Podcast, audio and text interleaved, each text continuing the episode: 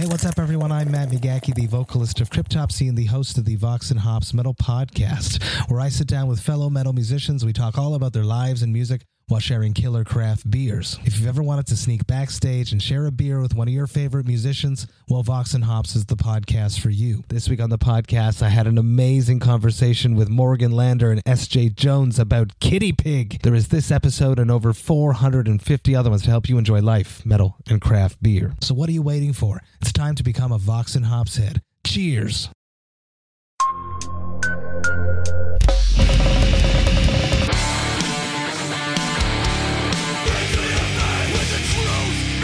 Welcome to the Punk Rock MBA podcast.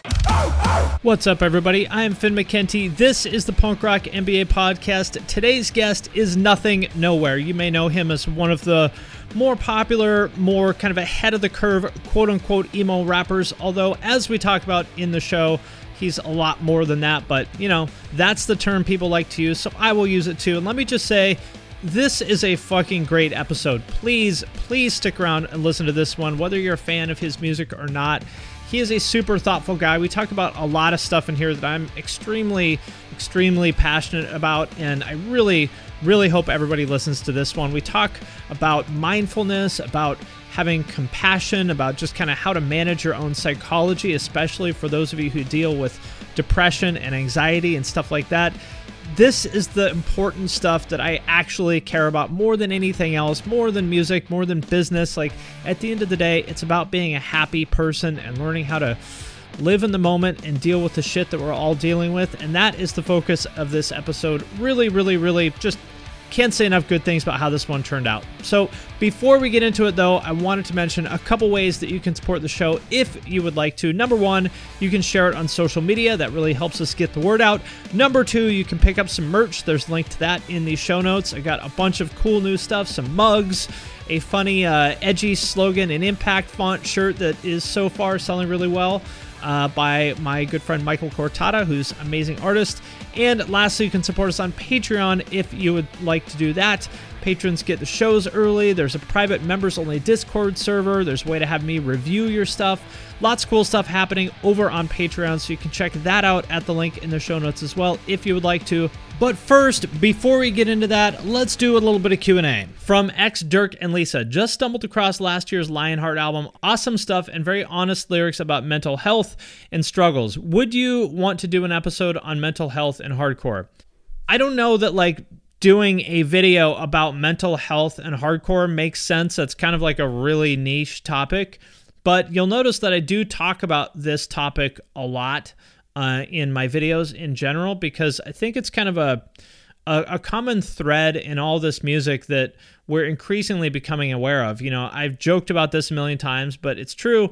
You don't get into hardcore and metal and stuff like that because everything is great, right? Like you don't start listening to bands called Cannibal Corpse or Hatebreed or Death Threat, you know, because you're like a chill, normal, happy person. There's something you know, there's something wrong in your life that makes this stuff appealing to you, whether that's mental health or, you know, dealing with some kind of shit at home or whatever it is. Like, there's a reason you're attracted to this darkness. And so that is something that I feel like is an important topic. One thing in particular that I would say that I've become increasingly aware of over the years is how many people who I used to think of as just kind of like eccentric characters were actually really mentally ill. And obviously, in my opinion at least, and obviously I don't want to name any specific people here because it's not my place to diagnose anyone, but you know, you think about certain people in the scene who are known for doing kind of wild stuff or just strange things or whatever, and maybe we thought like, oh man, he or she's just so wild and crazy.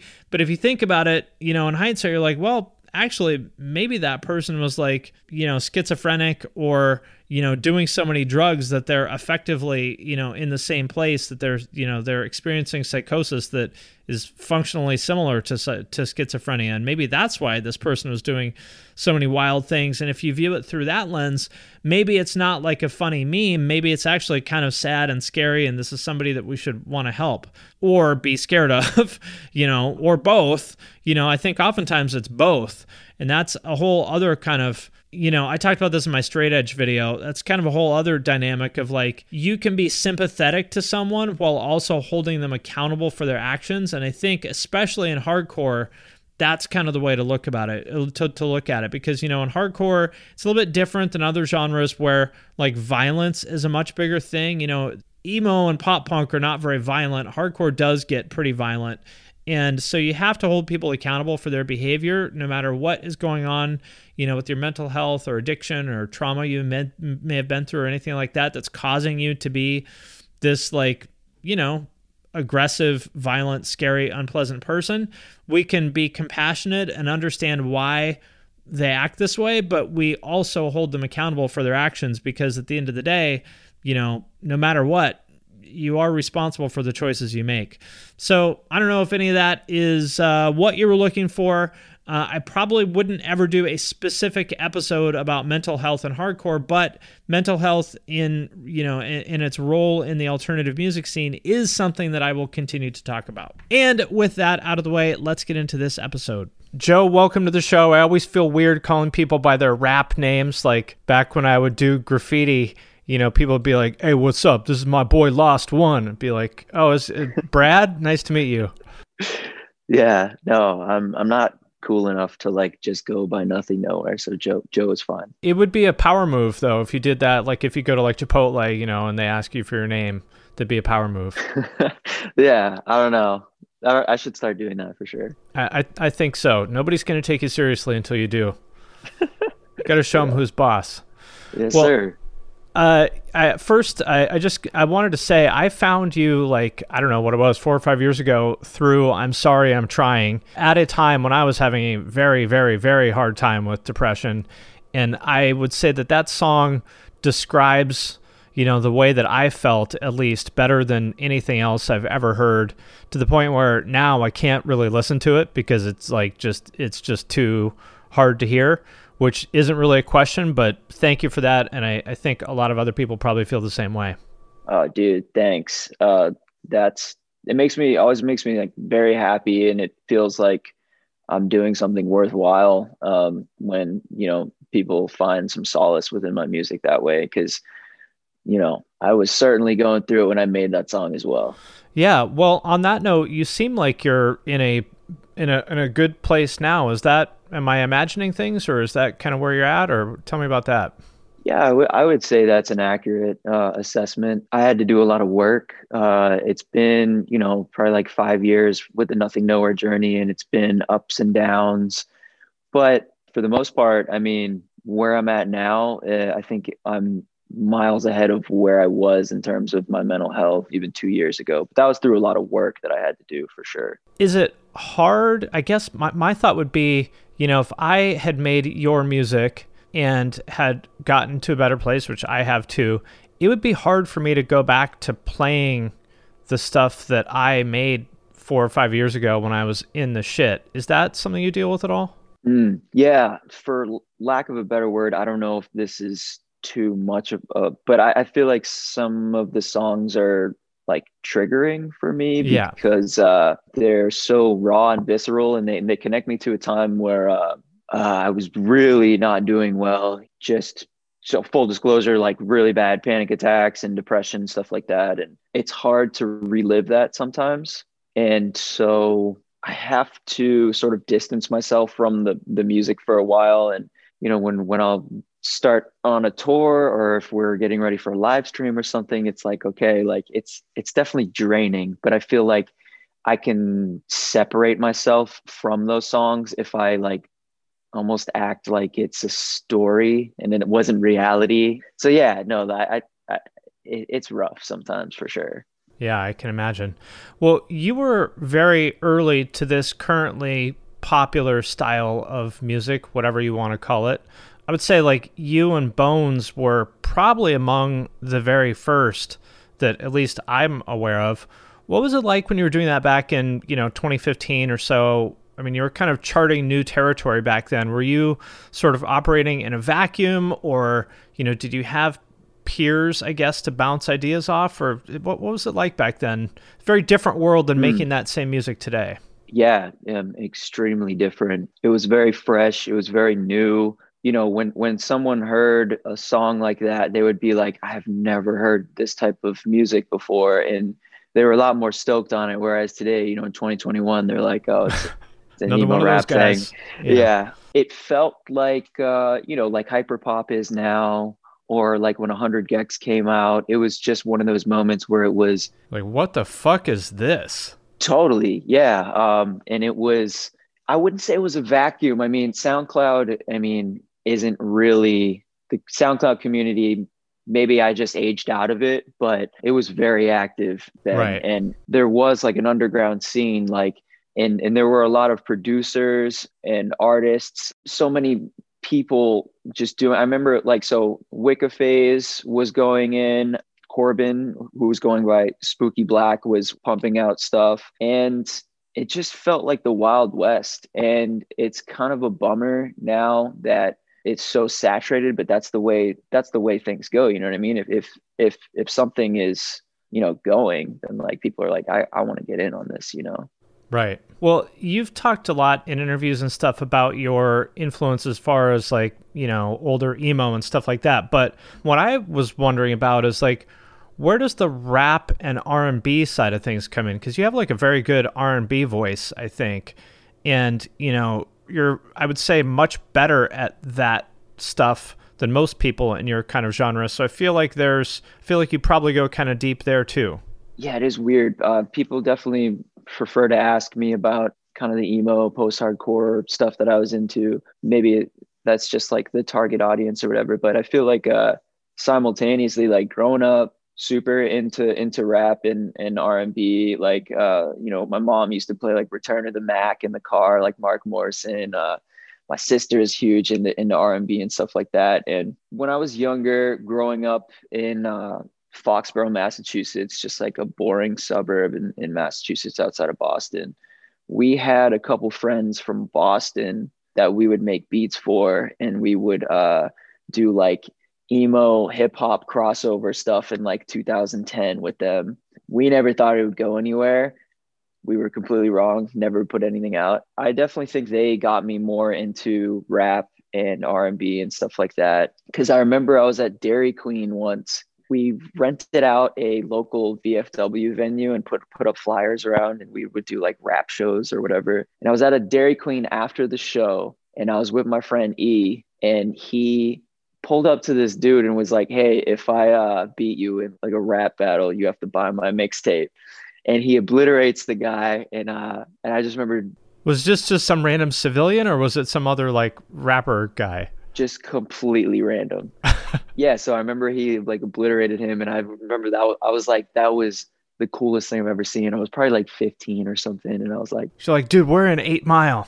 exactly, yeah. I was like, this is like, this is it. We're doing it. Uh, and I don't know. I just remember being captivated by that, and it was it was a lot similar to when I first heard someone play like acoustic guitar for the first time, and was like, oh, I want to like get into that. So yeah, like I mean, the background's there. I I loved Wu Tang, De La Soul, Tribe Called Quest, MF Doom, uh, Del the Funk- Funky Homo Sapien. You know, I just love all different types of music. Yeah, I think it's interesting that um, you know your your latest album is probably a good example of this. Like, I feel like we're in a post genre kind of world where you know people like you can do everything from an emo song to a rap song. You have uh, I forget the name of it, but there's screamy kind of song on there, and it all kind of works. It doesn't feel forced. It just feels like you can be fluid now.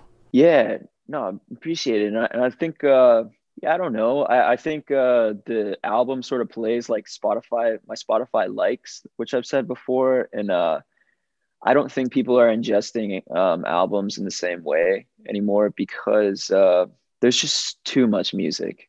Right. There's too much music. Our, our attention spans are nowhere near what they used to be. And I think the philosophy is shifting and genre elitists are sort of, you know, falling by the wayside, which I think is rad. I don't know if everyone else does. Well, I think it's cool that artists have permission now to just do whatever the fuck they want. And I don't think, at least I don't see fans really, at least the, you know, the decent ones have any issue with that. They're like, oh, I wish he would just stick with one thing. Like nobody says that. Yeah, there's always like the select few that that do, but I think like the overwhelming majority are just kind of cool.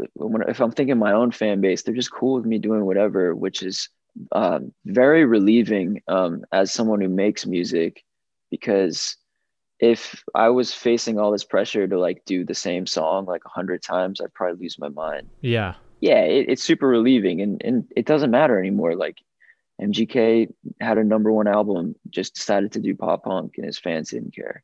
And then he just did that rap song with like, or kind of trap medley song with Corpse. Yeah, Corpse. Yeah. You know, he's just like, I'm just gonna do whatever the fuck I want.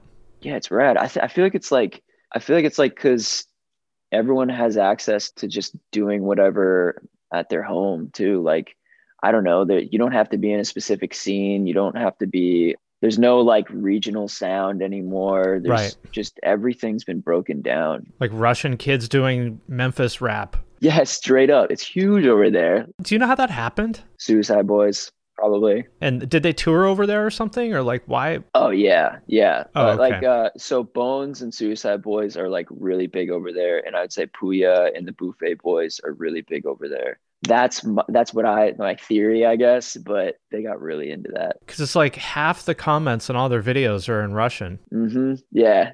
They love that. Russians love that dark kind of like Ghostemane vibe for sure. I mean, they, they do it well. I I guess I can understand why it would it would appeal to them. But yeah, I just I, I feel like this started happening kind of in the MySpace days when people started having access to just at a click like vast amounts of music in all kinds of different genres. Like I remember bands back then would start, you know, listing their genre as a joke as like deathcore, crunk, Yep. R&B or whatever, and it was a joke then, but now that's what people actually do.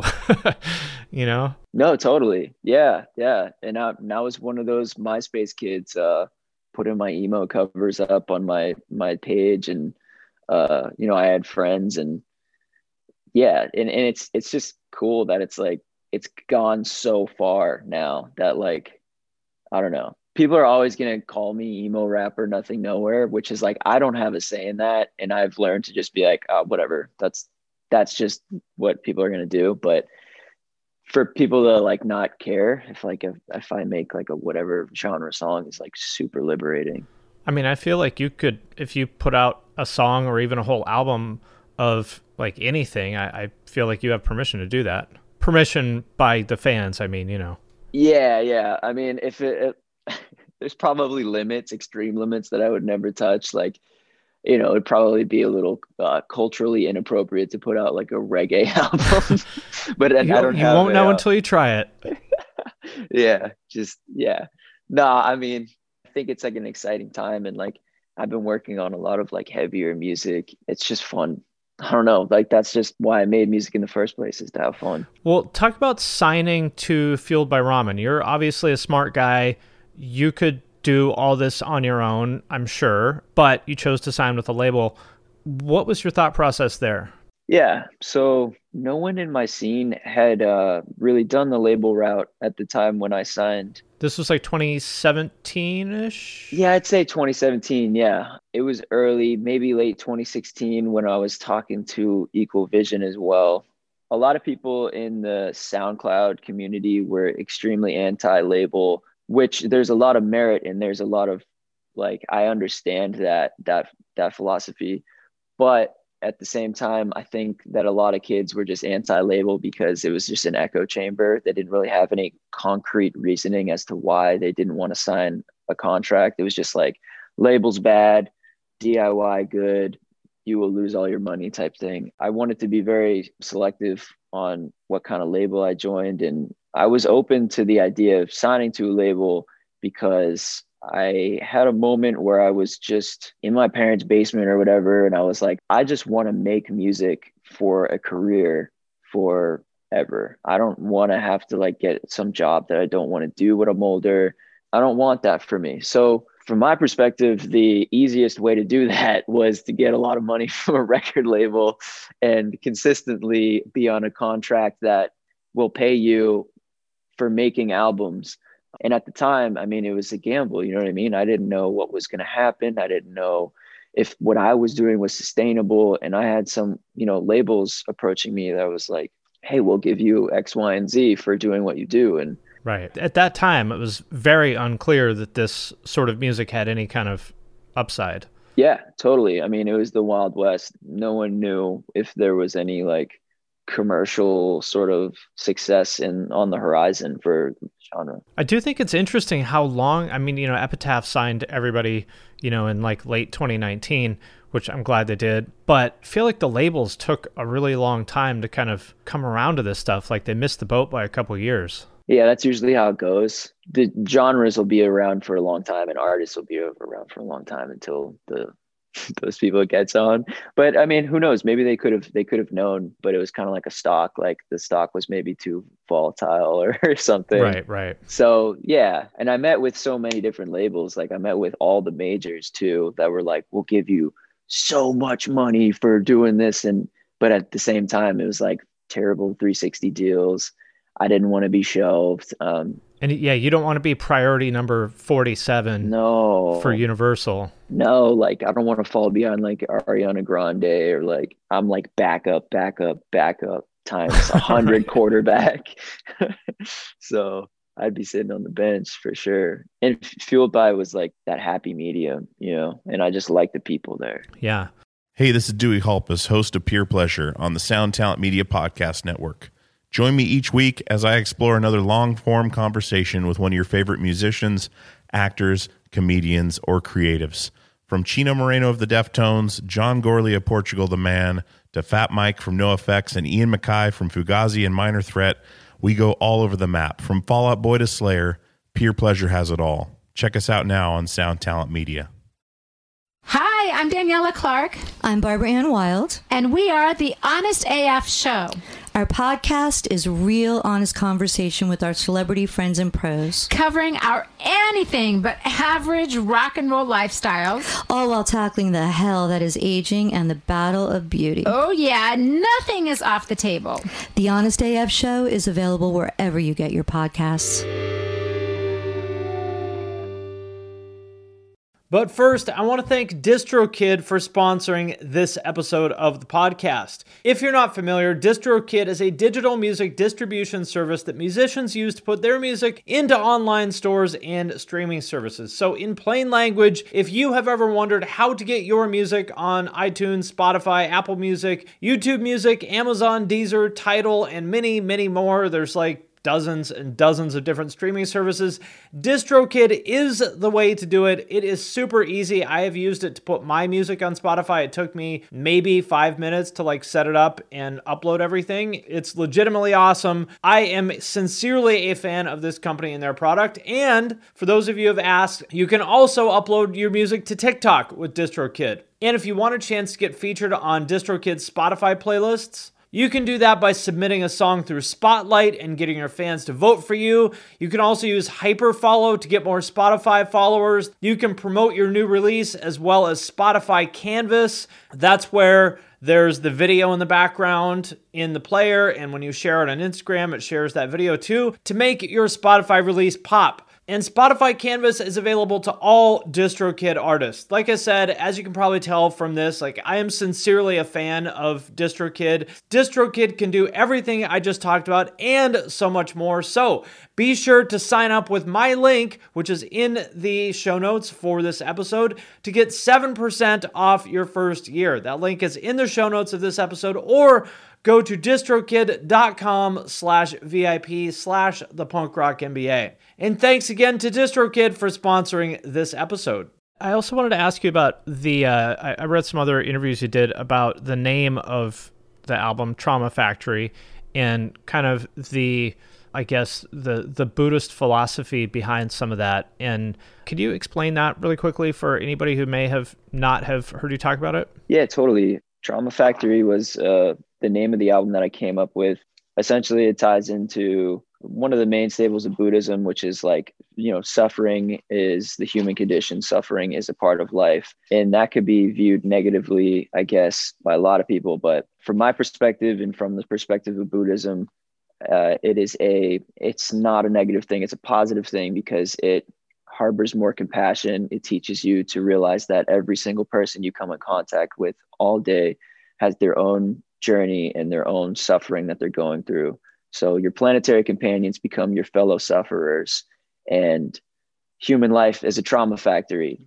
Yes, it is, but you you need the yin for the yang. There's some beauty in that. I feel like I really liked that because now, I mean, I have a doctor's appointment on Monday.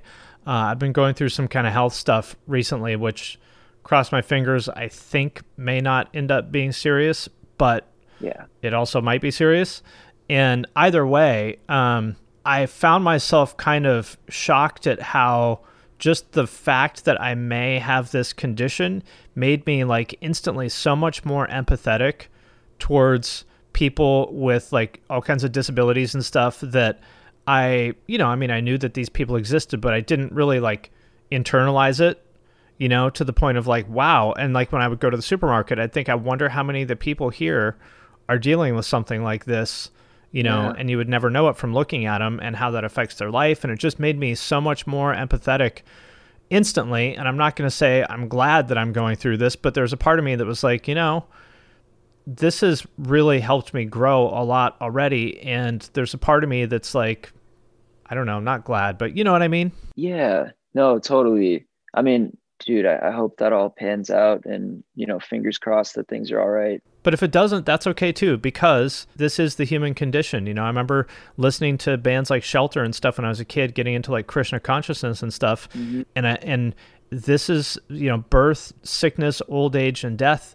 This is the path we're all on. You know, and I know that's like a heavy thing, but especially as I get older, it's like I'm watching my body age. That's just the way it goes. Yeah, I mean, and and that's a testament to the power of mindfulness and living in the present moment. Another thing with Buddhism and Taoism that that I I'm obsessed with, I love is uh, you know, I I do mindfulness meditation to always bring myself to the present moment because you never know what's going to happen and the future doesn't exist. The past doesn't exist. The only thing that's tangible and real is the present moment. And um you know, to your point of being at the grocery store and just not knowing what people go through is like people are harboring so much weight. They're carrying so much. Um, you know, it's it's astounding, and we tend to forget that. I feel like, and it's sad, but it is it's healthy and it's a beautiful thing to like not lash out and not be angry at others because if someone wrongs me, I'm like they must be suffering, they must be hurt.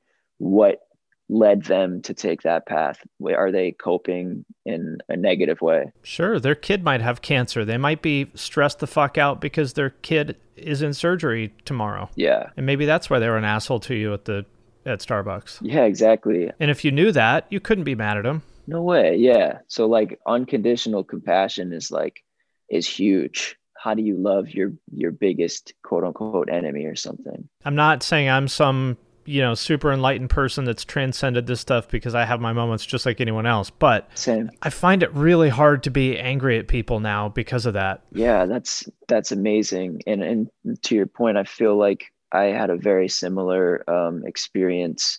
You know, I'd lost 25, 30 pounds through anxiety and was having um, really scary, almost like just these weird symptoms. Uh, and I was really going through it mentally. And I just had, during that time, I had so much compassion towards others because I guess we forget. We go, we get on, you know, cruise control and we're like, everyone must feel like I do because I'm okay. Right. Yeah, exactly. And I'm trying, you know, cross my fingers. Let's say that everything's okay. I'm trying to remember and like stay in that moment of like high empathy. You know, even if everything's okay for me, I want to stay in that moment and remember that, you know, for the rest of my life. Yeah.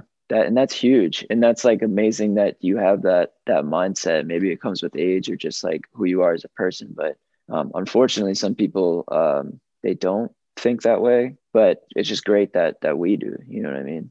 Well, that's why I'm so glad that you, you know, are talking about this in the context of the album and the name and everything because it was, you know, partly because of my mom because she was into that stuff, but also because of, you know, because of Shelter that I started learning about Krishna consciousness when I was a kid and I'm not I'm not like a Krishna, but the stuff that I learned from that like really stuck with me and it's because I didn't listen when my mom told me the same shit because I was 15 but when a band told me I'm like oh well if a guy in a band says it it must be true. Yeah. uh, which is unfortunate but that's how kids think and so I'm I'm really glad. This is like a very a very high level but very very very important message that you're talking about and like nobody talks about this stuff at least in our culture so I'm really happy to see that you are Yeah, man. Um, and and I totally like. I remember like you know Cro-Mags and stuff like that. uh, Exactly. You know, like John Joseph into the Krishna stuff, and you know, one of my all-time favorite bands is Have Heart, and Have Heart was always talking about, you know, PMA and just being a better person and just like using your best foot forward. And that was something, and I'm, it still is something that I'm really grateful that I had growing up. Um, and I wish that uh, more kids had that experience um, because, yeah, we don't always listen to uh, our parents when we're younger. Yeah. Well, one thing that uh, I found interesting is that unlike a lot of your peers, you know, when dealing with mental health stuff, it sounds like you never got into like drugs or anything like that to deal with it. No, yeah, I've been I've been straight edge uh, my whole life, and well, I tried smoking weed when I was 14, and I had a panic attack, and I hated it. It sucks. It's the worst. Yeah, I don't like it. It works great for some people. So since I've been 14, I've been straight edge, and um, yeah, I've never been drunk. I don't know what that feels like. I always like ask my friends like, well, what does it, what does it feel like to be drunk? It's like taking a hard fall when you skateboard. Yeah, I guess, which I did yesterday and is not cool. I think I saw the negative effects of um, you know, alcoholism and addiction sort of at a young age with certain people and I saw the culture, the party culture when I was in high school and I just didn't uh it didn't speak to me. It, it, annoyed me. It made me angry and confused. And I just decided from a young age I wanted to find a different way to cope with the uh, the stress of life. And um, I directed my attention towards you know making videos and songs and stuff like that.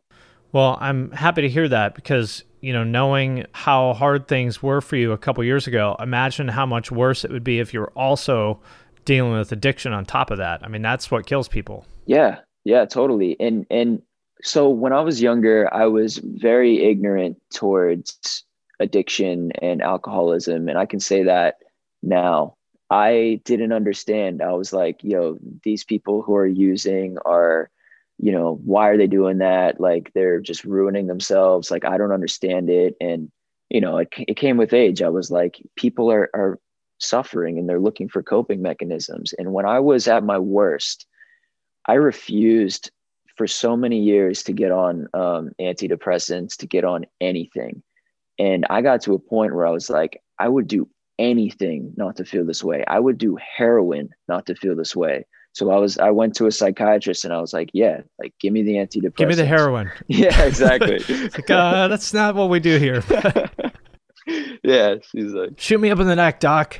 Yeah, no, but I mean, it, it, that is, that was a big moment for me too, where I was just like, oh my God. And then being very, very close with someone who struggles with addiction, people just want to feel okay. And it gets so bad that you'll do anything to feel okay. I mean, like my mom was an alcoholic and, yeah. you know, she, and, and it's super obvious to me, especially now as an adult, why. I mean, her mom died when she was seven. Her dad died when she was 14. Her brother killed himself when she was 20 and she found him. You know, wow. and it's like, well, of course she's a fucking mess.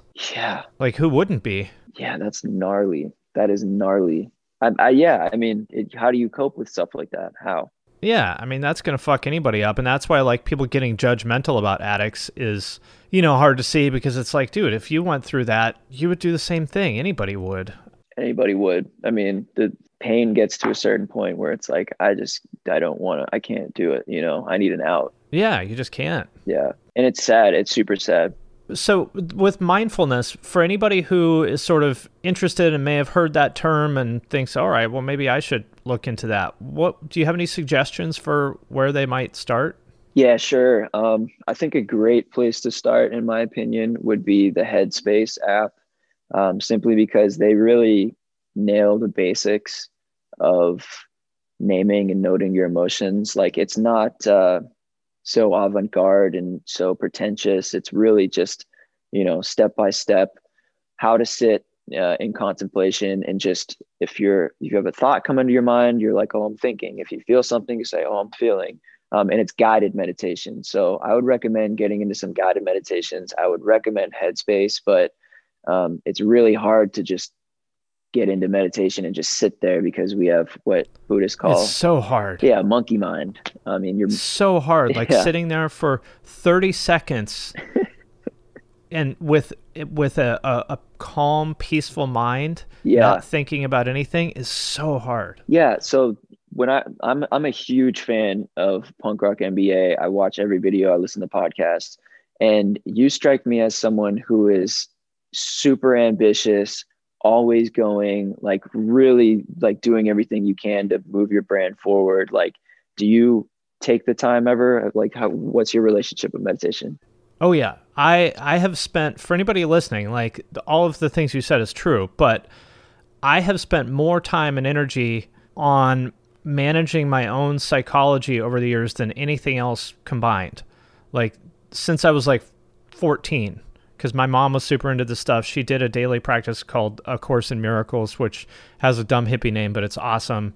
Um, she got me a book by this guy named Paramahansa Yogananda when I was a kid, who's like a sort of Krishna guy. Um, and I have practiced all that stuff since I was 14, and it is it, it, that's the foundation for everything. Like you can't be successful in business or relationships or anything like that without that foundation of having your head in the right place. And I'm not saying that mine is always in the right place because it's not, but man, I have come so fucking far, Yeah, you know, and and it's only because I I think about that every minute of every day. Like there's never a moment where I just let my mind run wild. yeah, that's huge. Yeah, I mean, I yeah, it makes sense. I had a hunch that you were into it because I feel like you can't. It's not sustainable to be so ambitious without you know checking all of the boxes. You know, um, I've often said like I'm like a Toyota Camry with like three hundred thousand miles. Like I, I I have to like really like do my maintenance to keep moving. You know.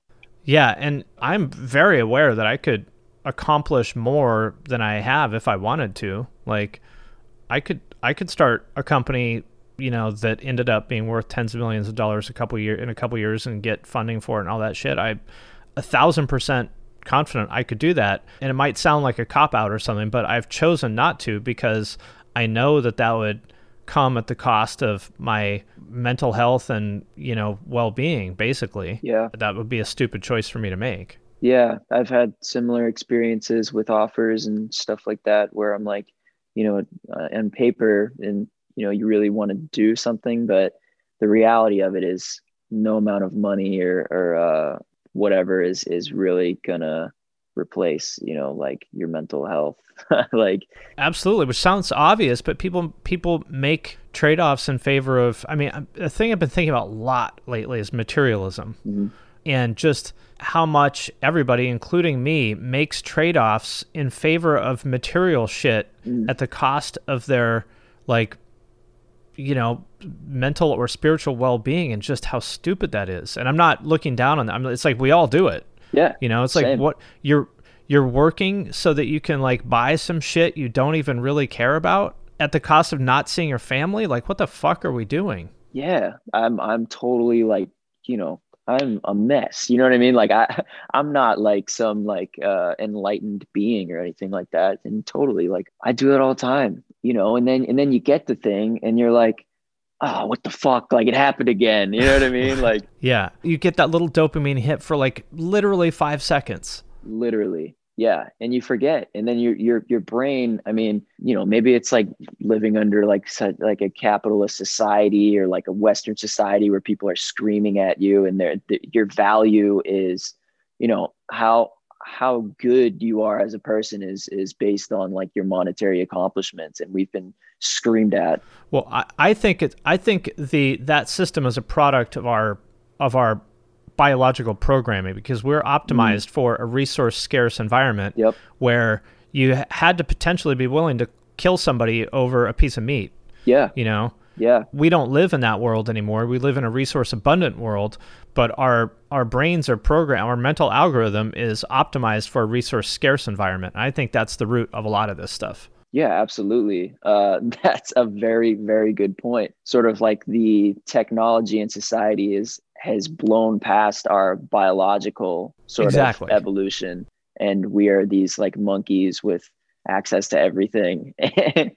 Yeah, it's like putting a dog at the fucking controls of a 747. And it's like, whoa, I'm a dog. What do I do with this? yeah, we're idiots. We're we're we're still primates. You know what I mean? And it's uh, it's fascinating, and it's just fascinating. Uh, I think it was like Schopenhauer who who was talking about like you know dancing uh, hopelessly into like the arms of death. Um, just always want becoming and wanting and just never being, and that's Exactly. a very bizarre Exactly. the human condition, and and and I can't that's been the hardest thing for me ever is to shake that. Like I have a, a home now, I have money for food, I have everything. And I know through reading Buddhism and Taoism and, and all of that, that I don't need anything else, but my brain is always screaming at me like you need more. Exactly. And so, to your point about ambition and stuff, I very consciously push back on that part of my brain because,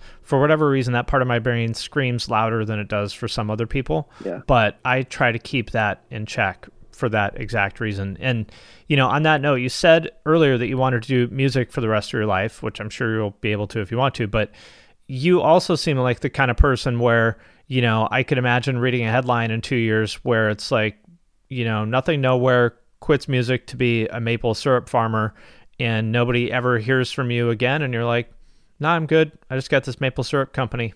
Is that something that you like i am I off base there or Yeah, no, I, I, I fantasize about that for sure. Um, and I also, um, for anybody who doesn't know, you live in Vermont and you make maple syrup, so I didn't just pull that out of nowhere. Yeah, yeah, that's definitely definitely my life. I do fantasize about that, especially, you know, I have these conversations with people who's like, you know, this guy the other day was like, uh, yeah, we we do three hundred thousand dollars a year in SAP, and I'm like, oh, and you're just you're tapping trees. That sounds very relaxing. There's no one screaming at you that you need to make a hit when you're uh, tapping trees. I think that would be true. However, I have this piece of me that needs music, and I've tried to quit music in the past, and I know it's not possible for me. It's just not possible. I think Yeah. I need to be making music, but do I need to be paid for making music? That remains to be seen. I just know that I hate nine to fives enough to want to avoid them. This is you know this is what I'm the best at. I feel like, and to be paid for what you're the best at is makes the most sense to me. But it gets real stressful. That's for sure. Yeah. I sometimes think about the same thing. And I would imagine, you know, anything that I kind of deal with as far as like the mental health side of being in the public eye, you know, is 10 times bigger for you. I kind of fundamentally don't think that being a public figure is healthy. No, absolutely not. I don't. I don't see the benefit in it. Uh, I I see the benefit in it is obviously the connection you make with others, and um, you're enriching people's lives. Uh, not that I do anything special. I just make songs, but to to for people to say, "Hey, this changed my life," is really special, and and I have a platform now where I can work in tandem with charities, and and I can really. Uh, do my best to create like substantive change. But I heard like Russell Brand or someone talking about how fame is Oh, dude, he's brilliant. I love him. he is uh yeah, just a brilliant uh loquacious, very seasoned vocabulary. The Dude, he just fucking goes for like 12 minutes saying stuff that's smarter than anything I've said in my life. and I have I it's unbelievable. And a lot of people write him off because they just remember him from, you know, get him to the Greek or whatever. They don't understand. But uh he was talking about how you know fame is is a flavorless broth it it it brings absolutely nothing to the table um it is i'm not even famous i i I just people know who i am and it is it's another one of those things that our monkey minds just really clamor onto when i was younger i was like if i had this i would be happy but at the end of the day we're trying to fill the void with external things that we believe is going to make us whole again which which is never going to happen and some people never learn that and they do it all the way until they die surprise surprise like you know fame money whatever never brought you happiness in the first place it's the relationships you have with others and with yourself Yep. Yep. Yep. I remember, you know, there was some downset song that uh, I heard, you know, when I was a kid that was talking about this. Like, you can, you know, have all the sex in the world and do all the drugs in the world, but it's, you know, it's, and have all the money in the world. It's not going to make you happy. And I was too young to really understand that at the time. But, you know, as I've gotten older and tried to fill that void in so many different ways, and it's like, oh, okay, all those people who told me this because they'd been through it, I guess they were right. Yeah.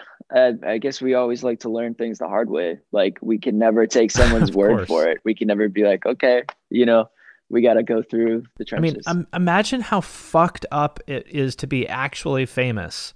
Like the kind of person who can't go to the fucking grocery store. No, and I, I have friends that are actually famous and uh, you know, paparazzi and stuff like that. And I just it's when I see them and I see that they are um handling it and I'm like, you are that is How?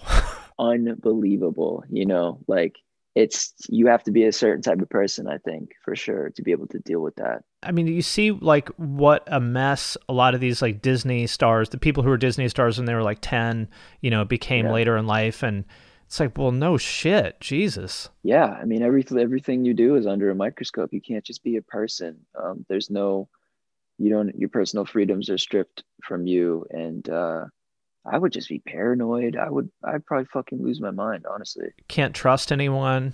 No. I mean, yeah, every single relation relationship you have, you'll be questioning it and that is not a normal thing to do at all, you know? Like who has alter, uh, ulterior motives, you know, always. Yeah. Is that why you live in Vermont? Kind of I mean, I'm I'm sure that the ideal thing for your career would be to live in LA and, you know, be close to everyone and blah blah blah. Yeah. Um, if I was in LA, I know for a fact like things would be much, much easier and smooth sailing. I'd be in sessions every day. I'd be in X, Y, and Z. I'd be plugged in, but I can't do it. I can't. Um, I need to be in the woods. Um, I need to have my safe place that I can go to. Because if I'm somewhere like that in a city, um, I am always nothing, nowhere, making music. I'm never me. I'm never Joe, and I'm never, you know, connecting with the earth and feeling any type of tranquility, which I need for sure. Um, Yeah, so- yeah. I th- I think about that a lot too. Of like, you know, sometimes we've talked about moving to California, and every time I'm like, nope, because then I'm gonna be stressed the fuck out because I spent four hours in traffic to go meet with somebody about something, and Yeah. I'm just gonna constantly feel like I'm chasing a ball, and I never get the ball, and Yeah. I'm not gonna do it. yeah it's a rat race for sure and i um i'm out there enough you know pre-covid like i'm i was always out there for sessions and meeting with people whatever but uh i always know when i'm on my trip that i can ta- i'm about to take a plane home in in you know four days and i get to go home to you know the woods and that is what, trees. yeah that's what saves me for sure because if i didn't have that out i would be you know my my mind would be a mess Yeah. All right. Well, I've taken up enough of your time. I really appreciate you uh, uh, carving out uh, a few minutes for this. Is there any words of wisdom or anything else you want to leave people with before I let you go?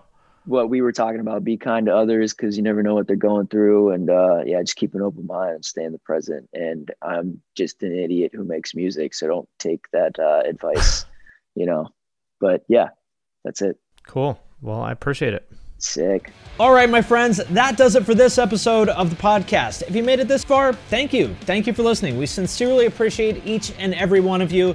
If you want to help the show, there's a couple things that you can do. First of all, share it on social media. If you share it, tag us, tag Finn McKenty, that's me, and tag Deanna Chapman, that's a producer. Second thing you can do, if you really, really, really love us and really want to support us, you can support us on Patreon. There's a link to that in the show notes. You can leave a review on Apple Podcasts or wherever else you're listening to this, or you can do none of that. And you can just sit at home thinking about how awesome this podcast is. That works too. Again, thank you very much to each and every one of you for listening. We sincerely appreciate it, and we'll see you next time. Ever wonder what a punch from Elton John feels like? Or how you'd cope with having turned down the chance to be in Nirvana? Or what signal Keith Richards gives when he wants you to get the hell out of his hotel room? Fans of Too Much Effing Perspective don't have to wonder because they've heard these exact stories and a jillion others on our podcast. I'm Alex Hoffman, former tour manager for Radiohead. And I'm musician and comedy writer Alan Keller. On the TMEP show, we get guests like Nancy Wilson from Heart, Jeremiah Fraites from the Lumineers, and Modern Family's Julie Bowen to tell us things they may have only shared with their therapist, clergy, or a TMZ stringer. So join us on Too Much Effing Perspective. That's E F F I N G Perspective, the only podcast you crank up to 11. One Hit Thunder is a podcast where we both celebrate and have a good laugh about bands and artists that had just one hit that we all know. Each week, we're joined by a guest from the world of music or comedy to learn more than you ever thought you would about some songs that you can't forget. And we decide if they brought the one hit thunder or were nothing more than a one hit blunder. Look, if you listen to the show, you're probably going to laugh, and I guarantee you're going to crush next time the bar has music trivia. Tag Team, Jane Child, Meredith Brooks, Looking Glass, Shawn Mullins, Eiffel 65, EMF, Crash Test Dummies, Crazy Town, Chumbawamba. We have hundreds of episodes in our back catalog and a new episode each week, so pass the Dutchie, make sure you're connected, and subscribe to One Hit Thunder wherever you get your pods.